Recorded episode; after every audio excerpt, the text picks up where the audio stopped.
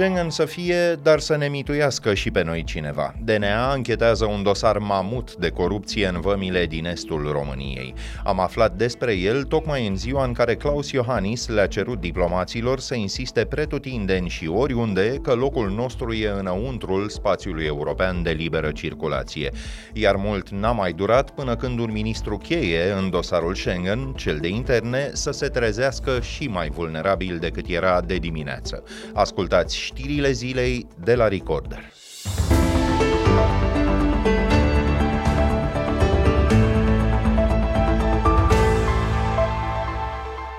Ziua și necazul așadar pentru Lucian Bode, Tribunalul Sălaj a respins ca nefondată în primă instanță plângerea sa la adresa Comisiei de Etică a Universității Babeș-Bolyai. Ministrul de Interne voia ca instanța să suspende decizia instituției clujene de a-i reanaliza teza de doctorat. Analiza însă s-a produs deja, iar UBB a stabilit săptămâna trecută că ministrul Bode se face vinovat de plagiat. Liderul liberal răspunde că, citez, lupta pentru adevăr continuă. Recursul, adică, e ca și garantat.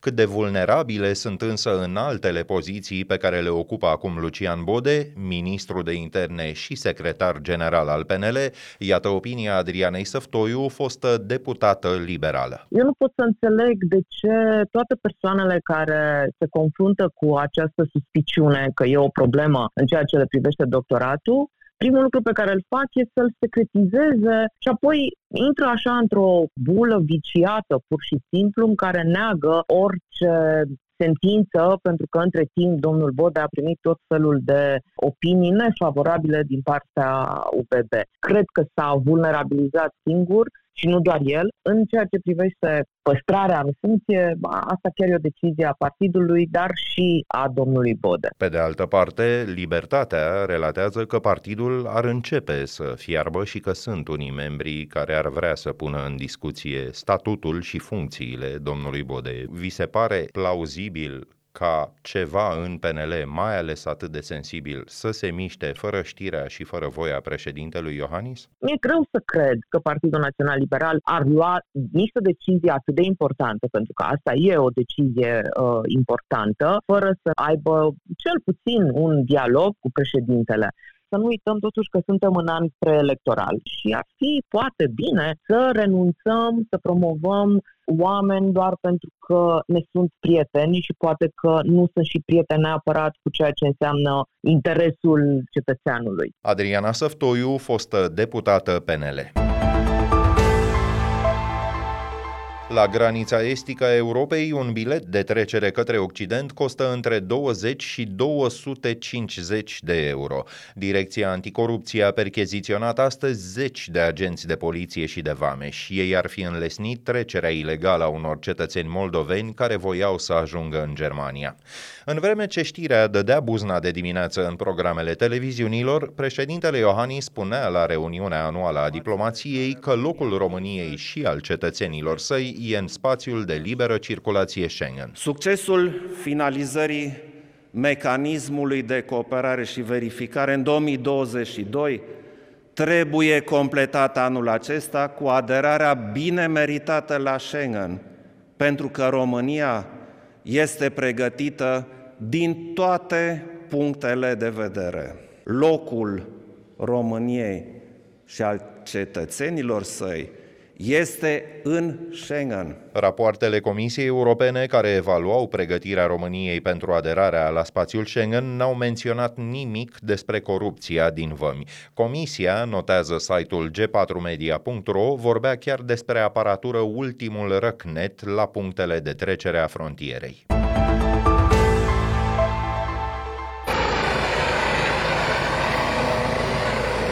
Accident de muncă într-o carieră minieră din Gorj la Jilț Sud. Trei angajați au murit și mai mulți alții au fost răniți când mașina în care se aflau s-a răsturnat. Cum echipele de intervenție nu au putut să ajungă la locul accidentului, Inspectoratul pentru Situații de Urgență a trimis acolo două elicoptere. Zece dintre răniți au fost duși la spitalele din regiune. Unii dintre angajați, consultați de site-ul gorjonline.ro, au reclamat condițiile de muncă. Potrivit unor informații neconfirmate încă, mașina care transporta muncitorii ar fi rămas fără frâne.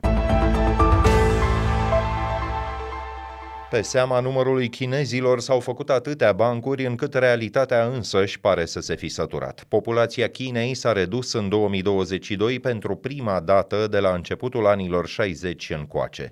S-au născut peste 9 milioane și jumătate de copii, dar au murit peste 10 milioane de persoane.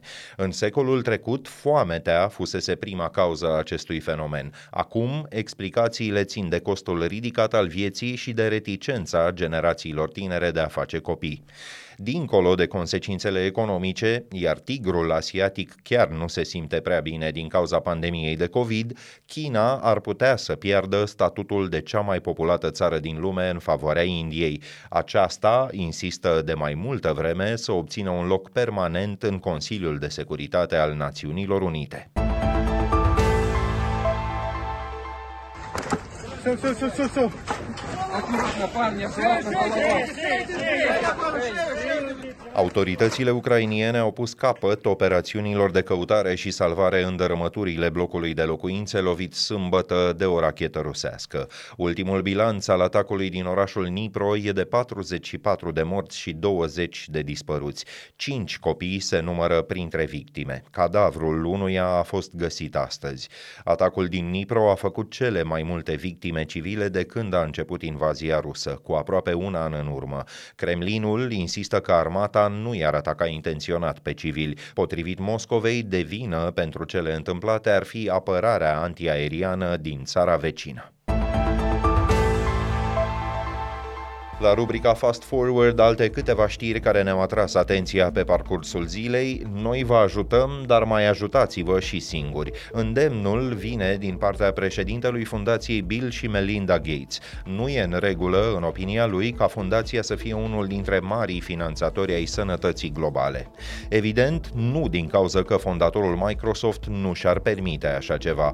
ONG-ul foștilor soți Gates însă a fost criticat pentru că ar avea prea multă putere putere și influență, inclusiv în cadrul Organizației Mondiale a Sănătății. De la Revoluție până în 2020, fundația a susținut în România tratamentul pentru pacienții TBC și pentru cei cu virusul HIV-SIDA. Vaccinarea antigripală e posibilă începând de astăzi în farmaciile autorizate de Ministerul Sănătății. Alerta, instituită din cauza că sunt tot mai multe cazuri confirmate, e încă în vigoare.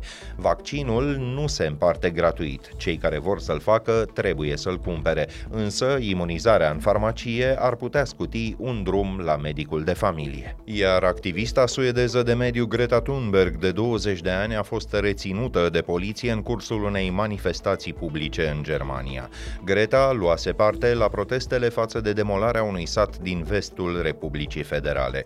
Operațiunea e menită să permită extinderea unei mine de cărbune. Satul respectiv, deși abandonat, a ajuns astfel în centrul dezbaterii din Germania pe tema schimbărilor climatice. Zice mă ghicitoare, părinte, ia, ce este aceea dă-într-un însuflețit este un neînsuflețit și dă-într-un neînsuflețit un însuflețit? Judecata cea de pe urmă. nu, ia zi tu, Ioniță. Oul, că când îl o găina, este neînsuflețit. Și când îl clocește, este un însuflețit. Puiul de găină, bre! Încă din primele cadre din Aferim, mult premiatul film al lui Radu Jude, intri pe mâinile unui ghid șchiop, hâtru și foarte uman, cu bunele și relele lui. Zapciul Costandin din țara românească a secolului al XIX-lea e jucat de Teodor Corban, iar un actor cu experiența lui știa cum să recunoască un rol zdravăn și cum să-l facă să pară scris pentru el. Știa pentru că actorul Ieșan a murit la vârsta de 65 de ani. Cred că ar fi bine să luăm o pauză publicitară, după care vom încerca să răspundem totuși la întrebarea emisiunii de astăzi, dacă a fost sau nu a fost revoluție la noi în oraș. Angajat al Naționalului deci... Ieșan încă din 1989, Teodor Corban a început să apară relativ târziu în filme. Că e vorba însă de realizatorul exasperat de televiziune din A fost sau n-a fost, de un părinte perpelit de dorul copilului plecat din țară în scurtmetrajul Fața Galbenă care râde, sau de amintitul zapciu din Aferim, echivalentul unui jandarm de acum, Teodor Corban și-a locuit calm și convingător toate rolurile în care publicul larg a apucat să-l vadă. Mai multe știri, dar și trimiteri către informațiile pe larg găsiți în varianta scrisă a newsletterului Recorder, disponibilă pe site-ul nostru. Punem punct aici, ne auzim din nou mâine seară. Sunt Filip Stan David, toate cele bune!